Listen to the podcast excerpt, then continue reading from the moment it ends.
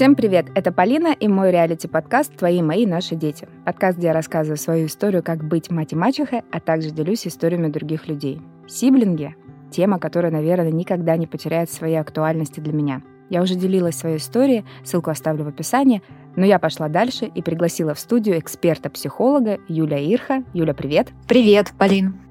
Да, наконец-таки я все-таки тебя пригласила, и ты смогла поучаствовать у меня в подкасте. Я уже обещала своим слушателям, что я позову эксперта, с которым мы обсудим тему, как же подружить брата и сестру, да, и вот в своем подкасте, на который я оставлю ссылку, я как раз делюсь э, своей дружбой с братом и своими детьми, за которыми я пристально наблюдаю, чтобы они, естественно, дружили брат с сестрой. И вот эта тема, мне кажется, она волнует всех, и эта тема, она э, и еще раз, и еще раз разными экспертами, разными мнениями, разным языком, она должна доноситься. И ты знаешь, это очень здорово, потому что важно опираться на что-то, на что-то, где когда ты себя успокаиваешь, да, я молодец, или, например, я здесь сделал неправильно. Давай же сегодня это с тобой и обсудим. Я тебе подготовила некоторые вопросы такие. Давай начнем, наверное, с общих моментов. Что же такое семейная система? Я рада поучаствовать э, в нашей с тобой дискуссии, потому что у меня есть реальные примеры из терапии, когда я могу, э, знаешь, так годами наблюдать за своими клиентами, я говорю сейчас про детей, и что потом получается во взрослой жизни, что происходит, как влияет вот эта сиблинговая, например, конкуренция или наоборот какие-то их очень теплые поддерживающие отношения, во что они могут трансформироваться. Я, наверное, тот психолог, который больше смотрит в семейную систему, то есть опирается на то, где и как выросли дети. Что такое семейная система? Это некая структура, в которой каждый член этой системы имеет свою роль мама, папа, дети, бабушка, дедушка. И самое важное, если говорить коротко, чтобы эти роли были устойчивые и прозрачные. То есть, если мама, то это мама, если папа, то это папа и так далее. Иногда бывает, что в семейной системе происходит некое смещение. Например, мы рожаем ребенка, потому что мы его хотели, запланировали, проходит какое-то время, и я хочу еще одного ребенка. Я его рожаю, и тут начинаю назначать старшего ребенка на роль ответственного за младшего, считая, что он уже может как-то мне помогать. Вот здесь вот происходит некое смещение. А ему всего лишь год этого ребенка, он уже присматривает за младшим. Да, кстати, очень важно понимать, с каким посылом ты рождаешь ребенка. То есть ты рожаешь ребенка для того, чтобы привести в этот мир нового человека, воспитать ему что-то дать и отпустить, чтобы он дальше созидал и приносил блага. Либо ты рожаешь, ну, опять же, там, знаешь, классически для себя, для бабушек, чтобы не быть одинокой. Это вот уже идет некое такое энергетическое наложение на ребенка, что впоследствии может сказываться как-то на его поведении. Поэтому в той системе, где рождаются несколько детей, важно понимать, и быть таким достаточно осознанным, зачем и почему я хочу иметь, например, трех детей. Ну, какой мой реальный посыл? И тут, конечно, требуется такая некая осознанность для родителей. Я всегда больше все таки делаю в терапии упор на родителей, на то, что с ними происходит, что они приносят в воспитание детей. Хочу напомнить, что в нашей студии мы записываем классный подкаст «Откуда это во мне?» Подкаст исследований, как мы стали самими собой. Слушай классные истории и живой юмор. Подписывайся на подкаст «Откуда это во мне». Вот как раз-таки в своем эпизоде, да я могу сейчас повториться, если кто-то просто только этот слушает эпизод, я задумывалась, почему у меня такие отношения с братом. Ну, они такие. То есть я не могу сказать, что мы бились до крови, но и он и не поддерживал меня, и не общался со мной, да, то есть какие-то никакие, я бы сказала. Вот. Mm-hmm. Или даже обидные для меня. Я тут задумалась, все таки это потому, что мы такие, или потому, что родители как-то не учили нас дружить, не учили нас играть, не учили обращать друг на друга внимание, не учили каким-то традициям и ценностям в семье. Может быть, ну, не хочется во всем обвинять, естественно, родителей, mm-hmm. вот, но все-таки какую э, роль родители занимают в отношениях между братом и сестрой? Или сиблингами, а сколько... Давай, сестрой, сестрой, братьев, братьев, там, я не знаю, неважно. Mm-hmm. А сколько у вас э, с братом разница? Блин, у меня столько к тебе вопросов, господи. Ну вот, например, у меня с братом 5 лет разница, да. Вот с, mm-hmm. у Алисы с Валентиной, но они все таки сводные. Ну, а тут же какая разница, они в одной семье растут. У них 10 лет разница. У меня лично 5. Mm-hmm. Между Тимуром и Алисой 5 тоже. Мой страх угу. такой же получился. Но знаешь, если мы с тобой отталкиваемся вот от каких-то таких э, научных фактов, да, от какой-то mm-hmm. такой, ну, доказательной, может быть, базы, считается, что после семи лет они уже как бы не сиблинги. То есть у них вроде, по идее, они... Это, кстати, я поднимала материалы, просто просматривала а, работы что вроде по идее там они уже должны куда-то уходить больше в свое русло, что вот основной такой удар да, наносится где-то до 7 до 8 лет, когда вот это все очень остро возникает. То а, есть, если же, родился ребенок, и ему до 8 лет, ну, в смысле, второй, Угу. Вот у вас родился второй ребенок, у вас уже есть первый, вот как у Тимура у меня было, ему было пять, да. и родилась Алиса, то он остро это воспринимает. Если бы я бы родила после восьми, то он бы, скорее всего, совершенно бы спокойно это все воспринял, да? Если мы опираемся с тобой на такую Научные научную историю, да, но опять же, я вот могу тебе сказать, что в терапии я, конечно, вижу, вижу разные случаи. И очень, наверное, сложно сказать, что послужило вот этим вот началом, ну, например, к той же конкуренции или ненависти к друг другу. Что это был источник а, какого-то родительского восприятия или воспитания, либо уже а, человек, ребенок изначально родился с какой-то со своей внутренней структурой, либо какие-то внешние факторы. Но опять же, смотри, мы с тобой вернемся. Когда в семье есть один ребенок, то он, естественно, находится в такой системе, когда все крутится вокруг него. Ну, он единственный, да, ну, и все да. внимание, да, обращается к нему. Если он еще находится в стадии вот, ну, где-то там до 7 до 8 лет, то появление второго ребенка, естественно, наносит ему стресс, потому что автоматически маленький ребенок забирает маму. И тут начинаются у нас рождаться фантазии. И самое важное, здесь есть такой момент. Не факт, что мама как-то себя вела, ребенку уже достаточно какой-то картинки для того, чтобы нафантазировать себе травму. Ведь вот, знаешь, во взрослой терапии мы часто помогаем людям скорректировать не то, что даже бы реальные случаи, а именно их фантазии по поводу этих случаев. Поэтому здесь ребенок начинает плавать в своих фантазиях.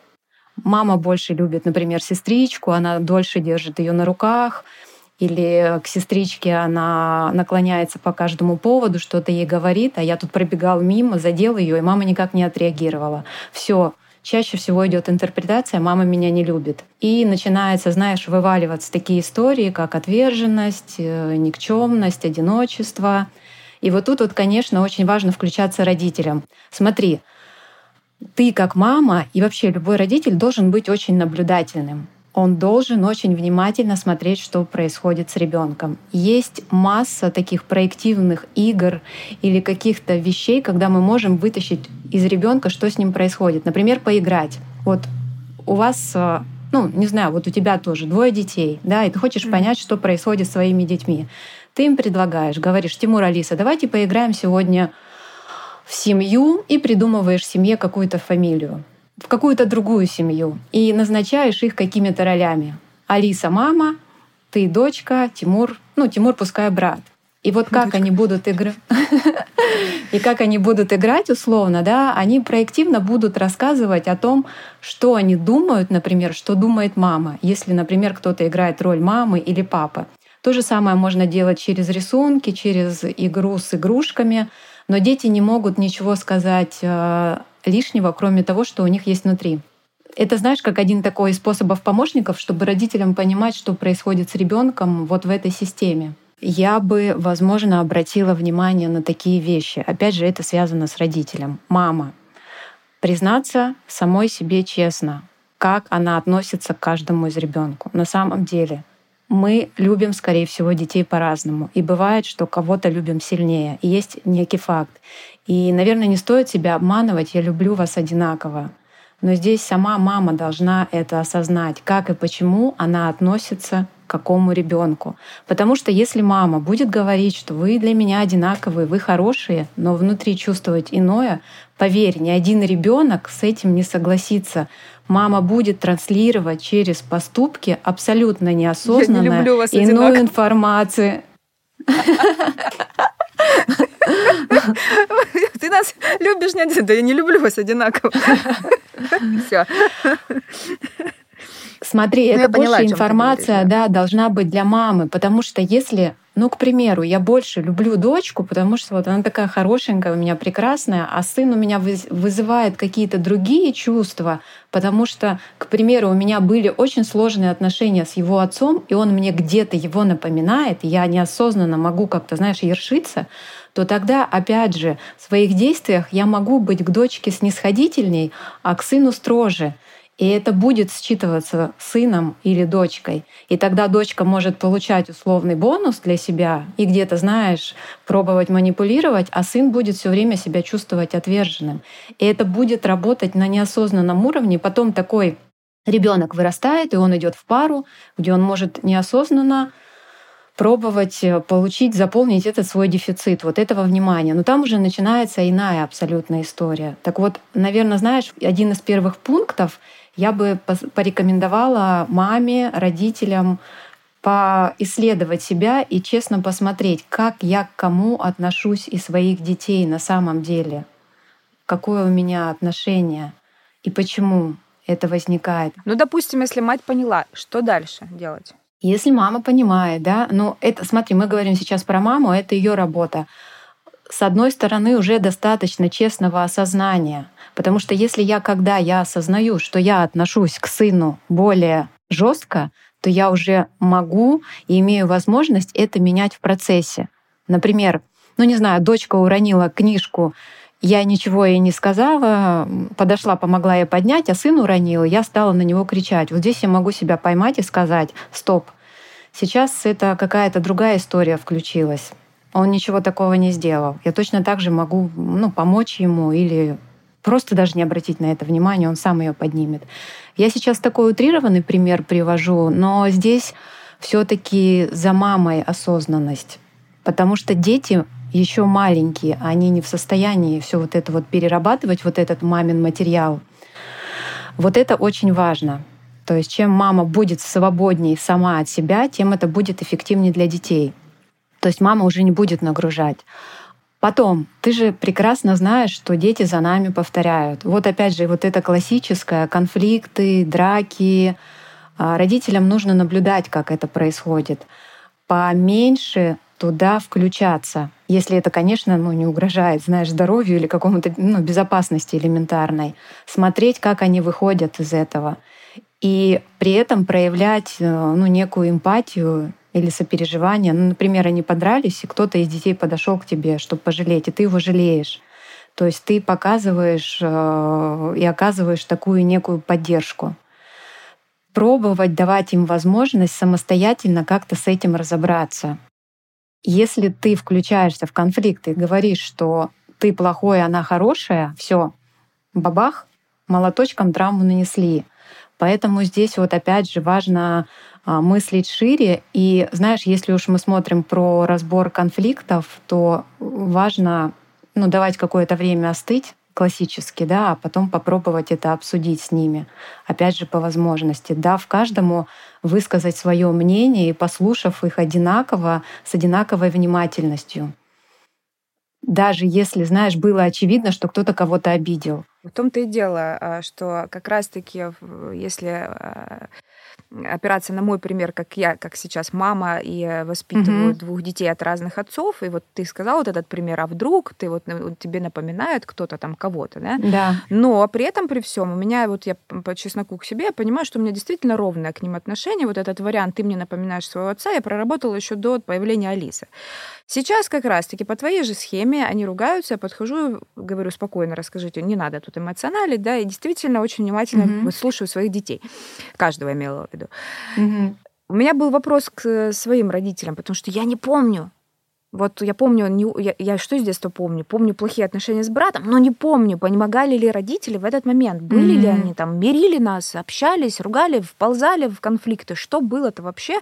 я реально этого не помню. А мои родители родили нас от друг друга, понимаешь, там дополнительных mm-hmm. людей, чтобы испытывать, ну, такую классическую неуверенность, что вот ты напоминаешь мне бывшего мужа, бывшую жену, не было.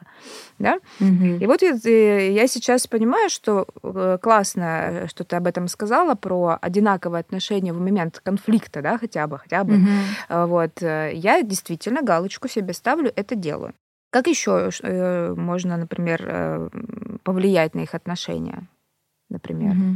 Смотри, можно задам тебе вопрос? А родители тебе рассказали, как они взаимодействовали с вами, вот с братом, с твоим, когда вы, например, ругались или дрались, если у тебя нет воспоминаний? Ты знаешь, я никогда не спрашивала по сей а, день. А, ты не спрашивала. Угу. Да, у меня как-то не возникало желания почему-то спросить. Угу.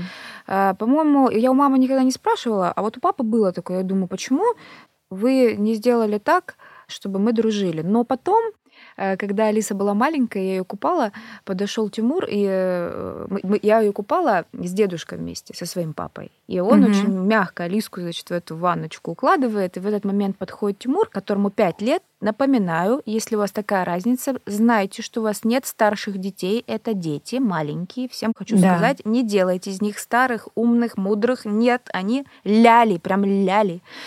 Вот. Э, и Тимур берет и сверху на голову хочет ей голову помочь помыть, значит, участвовать, естественно, и начинает лить и, и льет на глазки на носик. Дедушка пугается, что Алиса сейчас захлебнется и отталкивает резко Тимура и говорит, ты что делаешь? И начинает его ругать. И я в этот момент тружу и говорю, пап, не надо так. Я теперь понимаю, что меня брат ненавидит, если ты делал то же самое. Mm. hmm Вот это было, понимаешь? Я это заметила. Говорю, не-не, у нас так не делают. То есть ты не надо его отталкивать, ему объясни, то есть спокойно скажи. Она говорит, что не задохнулась, смотри, говорю, смотрит на нас, она же не захлебнулась. А обойди, говорю, скажи ему, Тимурчик, э, с этой стороны мне неудобно, чтобы ты мне помогал, а вот с этой на ножке, ой, вот как раз на ножке надо полить. Это же можно было по-другому сказать. Вот это я увидела. Я понимаю, что он идет по той же схеме, которая наверняка и раньше шел. Ну, скорее всего. Ну, фиг его знает, может быть. А может, он не купал меня, я откуда знаю. Ну, кто его знает. Ну, вот так он сделал. Вот, я так пошутила ему. Да, э, смотри, ты привела очень хороший пример, потому что здесь уже достаточно материала для того, чтобы травмировать ребенка. Он mm-hmm. дальше дофантазирует сам. Твой папа абсолютно сделал свою рефлекторную такую реакцию, да, он хотел защитить, а Тимурчик уже дальше дофантазировал. Все, и, ну, ты у нас осознанная мама, ты абсолютно э, адекватно да, отреагировала. Тут важно его поддержать, потому что у него был порыв помочь, mm-hmm. помочь сестренку. И важно это выделить и поддержать, сказать, что спасибо, молодец, твоя помощь очень важна. Но да, было бы удобнее, вот если бы ты полил здесь. И рассказать, может быть, немножко, что маленький ребенок, он еще не совсем ну, осознает, как себя вести. Он настолько от нас зависим, что это очень ответственно. И это как некое такое различие в возрасте, что Тимурчик тоже такой был.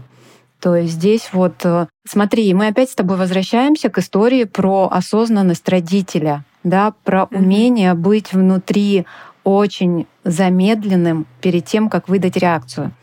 Безусловно, это невозможно. Безусловно, мы все равно будем реагировать и что-то говорить. И здесь нам тоже нужно принять этот момент. Мы не можем вырастить идеальных детей, потому что травмы всегда имеют минус и плюс. Где-то они идут в ту сторону, что заставляют нас потом себя как-то прорабатывать, а где-то это и наши таланты. Потому что, опять же, приведу тебе пример, работая с какими-то известными людьми, я поражаюсь, насколько они внутри травмированы в детстве были. И из этого вырастает их талант. Ну, я немножко ушла в другую сторону. Я говорю про то, что... Ты сейчас хотела сказать, давайте травмировать, чтобы они были талантливые. Я что-то смотрю, талантов нет в детях. Ну-ка, раз, раз, раз. Сейчас получим таланты. Угу. Да, а... я говорю это к тому, чтобы быть, опять же, свободной от вот этой мысли, что я должна быть на сто процентов идеальной, воспитать идеальных детей, потому что этим я опять могу их, опять же, травмировать. Расслабиться. Согласна. Да, согласна. Вот у меня, знаешь, какая история? Я не могу расслабиться. Потому что у меня есть опыт. Ну, я не несу его сквозь жизнь, поняла, как тебе сказать. Я не, я не опираюсь на нем, чтобы жить каждый день, я не плачу, не встаю со слезами на глазах, но я когда-то в детстве, например, не хотела даже двоих детей. Думаю, да нет, одного достаточно, вот он уже угу. есть, вот прекрасно. Потом мне, естественно, захотелось, чтобы у меня были разные дети. Даже не то, что двое, а разные дети, а, мальчик и девочка, потому что просто мне интересно было посмотреть, что такое мальчик, что такое девочка, как их воспитывать. Просто любопытство мое, понимаешь? Вот. Но когда у меня родились дети с пятилетней вот этой вот разницей, аналогично старший брат и младшая сестра, у меня как будто включился вот этот кактус изнутри. И я сама для них являюсь травматичной, понимаешь? понимаешь? Потому mm-hmm. что я за ними слежу под лупой. Кто mm-hmm. кому что сказал? А так нельзя. А вы же любовь, вы же брат, вы же сестра, вы же молодцы. Представляешь? Они думают, господи. И мне кажется, на этой теме они, может быть, даже травмируются и объединятся между собой в ненависти ко мне. Потому что когда она задрала нас хотеть мирить, вот, пошла она уже, эта мать. И, может быть, даже и это тоже сработает, вот как ты говоришь, да, травма где-то идет в плюс но настолько я нервничаю, и я внутри себя не представляешь, как во многих моментах контролирую, чтобы не вползать в конфликт. Угу. чтобы подождать, когда они сами передерутся. Там. Они и не дерутся таким образом. Да? Например, э, Тимур никогда не бьет Алису. Он прекрасно знает, что он большой, и прекрасно знает, что она девочка. Угу. И вот его так приучили, и он ее не трогает. Ну, один раз дал ей щелбан, но она таким трехэтажным матом на него, я бы там тоже дала, понимаешь? Я прям с ним соглашусь. И он прав, она обматерила его в свои пять лет. И как бы здесь я спросила того-того, и они оба извинились. Ее как бы не надо бить, а там не надо матом на брата орать. Мне так э, сложно периодически убрать свою травму из головы, чтобы спокойно их воспитывать. Я не знаю, что для этого нужно. Э, то есть, чтобы прошло время, я такая, о, Господи, э, вот у них уже не так, как у меня. Наверное, я бы отпустила эту ситуацию. Ну, вот ты правильно смотри... говоришь, наш опыт травмирует их, наши амбиции, да, да это в любой теме, не только про, про дружбу между сиблингами, а в принципе, да, наши травмы мы переносим на травмы наших детей, наши амбиции травмируют э, детей, да, и так далее и тому подобное. Вот я этим и занимаюсь сейчас, чуть-чуть э, травмирую, наверное. А, ну, я думаю, тебе просто можно занырнуть поглубже в свой опыт, разобраться, что у тебя осталось от своего прежнего опыта, какие точки, потому что ты сейчас не разделяешь. Ты действительно переносишь свой опыт на детей, и ты неосознанно спасаешь, э, возможно, саму себя через своих детей. Детям это не нужно, у них свой опыт. Они у тебя по-своему как-то воспитываются и взаимодействуют. Они точно другие, абсолютно у них другая история. И тебе важно здесь поставить просто такую, знаешь, разделительную полосу. Да, у тебя был такой опыт, возможно, ты хотела по-другому, и тогда, я думаю, тебе нужно все-таки, может быть, что-то с этим сделать, поисследовать, углубиться, а у них другой опыт. Потому что если ты хочешь полечиться через них, ну, ты понимаешь, что это будет опять такая некая навязанная история. Они через себя как бы ну, в своей какой-то будут уже развиваться схеме взаимоотношений. Да, я почему тоже об этом говорю, для того, чтобы люди, слушатели, услышали со стороны и узнали себя в какой-то момент. Э, сейчас, э, ну, ну не прямо сейчас, наверное, за последнее время, ну не за года два, я немножечко отстала от них, если честно. Mm-hmm. Это было прям в самом начале, когда действительно появился вот этот страх, страх меня догнал не так, как с братом, и тут у меня брат и сестра, да, и вот в тот момент у меня действительно была такая яркая история внутри себя. Сейчас нет, тем более я наблюдаю, думаю, господи, да это же не мы, это же не Илья и Полина, это Тимур и Алиса, это mm-hmm. видно, он там ее не трогает, у нее не бьет, они не так-то ругаются, он понимает, что она существует, если она просит убавить звук, он убавляет звук, понимаешь, там, ну вот такие вот какие-то вещи, я понимаю, что это уже не так, уже да. не так. И меня немножечко, конечно же, отпустило, когда я перестала параллели вот эти проводить.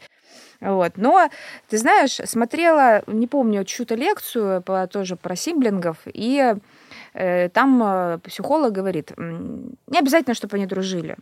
Вообще они могут быть разными людьми. Ну, типа, что вы пристали к своим детям? Они реально разные люди. Вот родились новые люди, они даже не такие, как вы. Что вы к ним пристали? Другую версию э, смотрела, говорит, нет, они должны быть обязательно воспитаны в родственной связи. Мне, кстати, вот эта лекция зашла из-за того, что я очень ценностно отношусь к семье и традиционно, и, наверное, такой, знаешь, как старый, старый человек, mm-hmm. который хочет, чтобы традиции семьи уважались. И для меня родственное отношение э, это не, не, не не то, чтобы они там вместе куда-то ездили, дружили домами, с семьями, братьями, сестрами двоюродными, там, а для того, чтобы они всегда знали, где их дом, что им нужно вместе скооперироваться, поздравить маму там с днем рождения, там, навестить, поняла, между собой ничего не делить. И вот, э, вот такая вот для меня родственная связь была бы приемлемой, скорее всего. То есть и мой вопрос, наверное, после всех этих примеров, он складывается. Возможно и нужно ли научить дружить сиблингов? Я думаю, что мы можем к этому стремиться, да, и я э, сделаю такую, смотри, заметочку. Ты произнесла важное слово, это как ценности. Ценности и внутренние убеждения родителя. На этом тоже основывается воспитание ребенка и его восприятие уже своего брата и сестры. Вот если у тебя, у вас есть ценность семьи, да, уважение друг к другу, внимательность, э, совместные поездки, совместные дела, вместе там, не знаю, что-то убираете, убираете за собакой, сажаете цветочки, ну что-то такое совместное, да, когда вот поддерживается эта общность, и в ней э, каждому члену семьи обязательно проявляется эмпатия и внимательность опять же, немножко выскочу. Вот я слушаю сейчас своего взрослого клиента, о чем мне человек говорит. Я маме рассказываю, рассказываю, уже сейчас в взрослом возрасте, а она, как раньше, в детстве, говорит, да ладно, все нормально. Она меня не хочет слушать. Зато брата она слушает внимательно, а меня нет. И вот мне говорит это, например, 35-летний человек. Ну, по сути, это сидит тот же маленький ребенок передо мной. Вот эта вот внимательность э, к словам и эмпатия, она будет помогать и твоим детям точно так же относиться впоследствии к себе и к другим. Смотри, первое, очень важны ценности, а, на чем ты их воспитываешь. Второе, твои убеждения. Например, у меня есть убеждение, что мои дети должны только дружить. Иногда наши убеждения, они могут вредить, потому что убеждение — это такая, знаешь, некая палка, за которую я держусь и никогда не отпущу. Вот нужно а, промониторить, какие у меня есть убеждения по поводу детей. Или там, ну не знаю, девочка должна носить только платье. Их может быть много. Важно понять, на что я основываюсь э, в своем представлении. Там может быть спрятана какая-то информация. Я соглашусь и с первым, и с твоим примером, и со вторым что мы не можем заставить их дружить, если это не получается, если они действительно очень разные. Но мы можем способствовать вот этой общности, да, вот этой вот семейности и такой взаимо какой-то поддержки в будущем, когда мы будем создавать это в семье.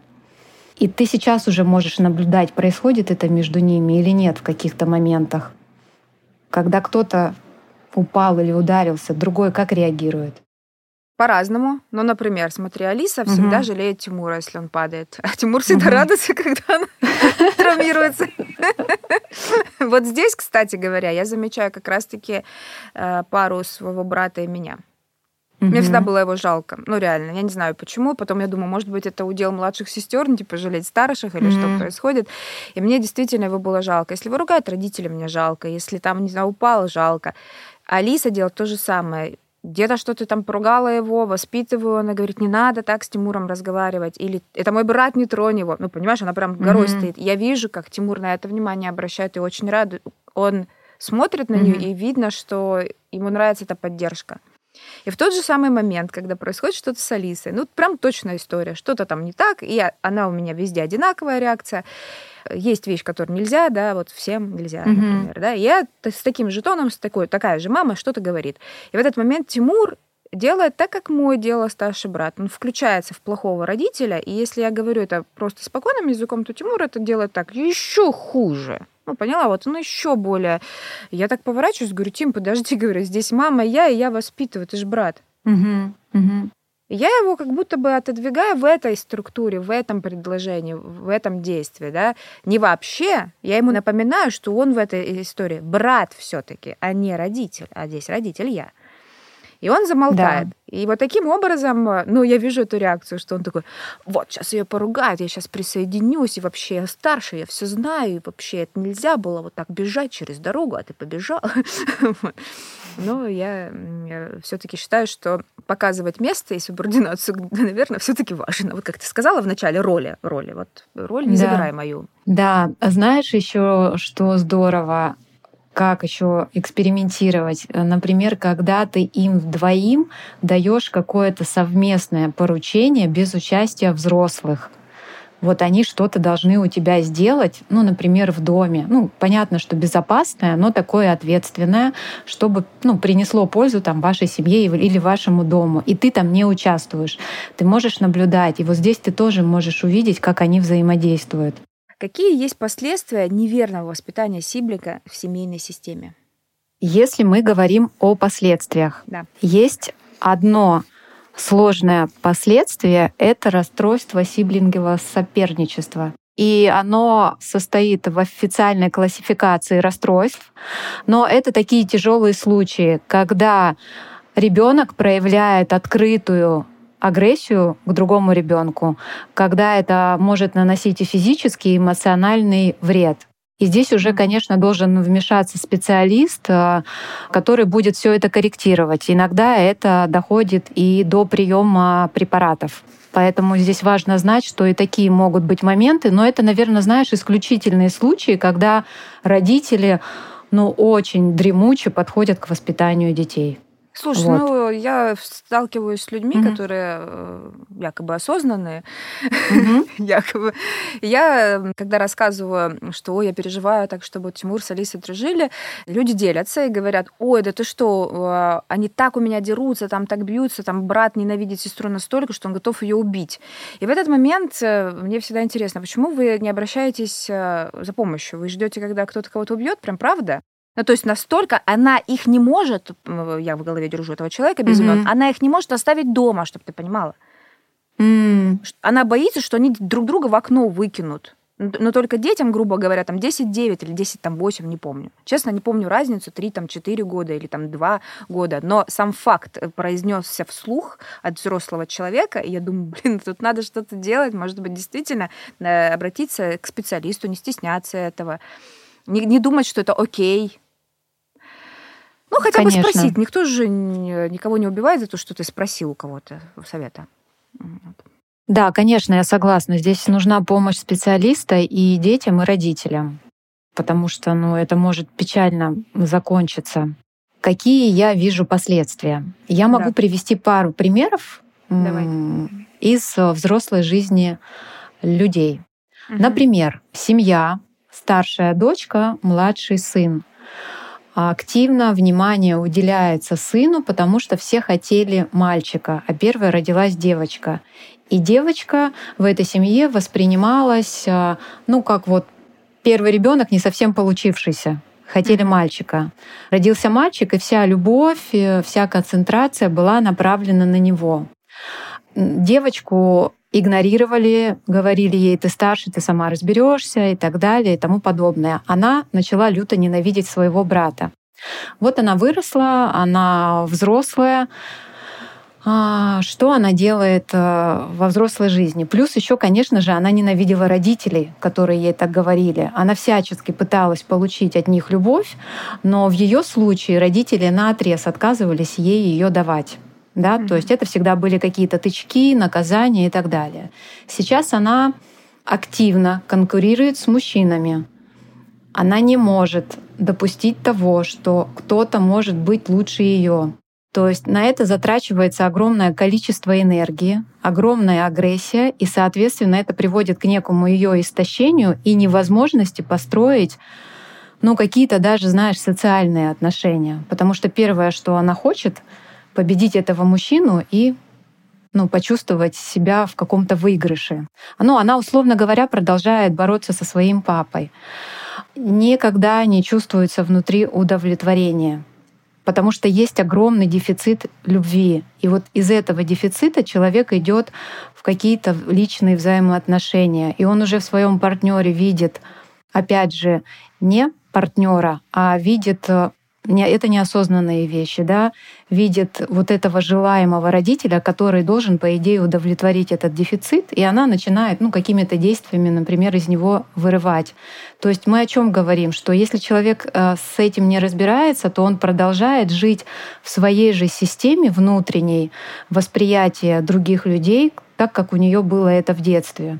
Ну, а это никак не способствует, знаешь, какой-то такой, ну, качественной жизни и качественному внутреннему состоянию человека.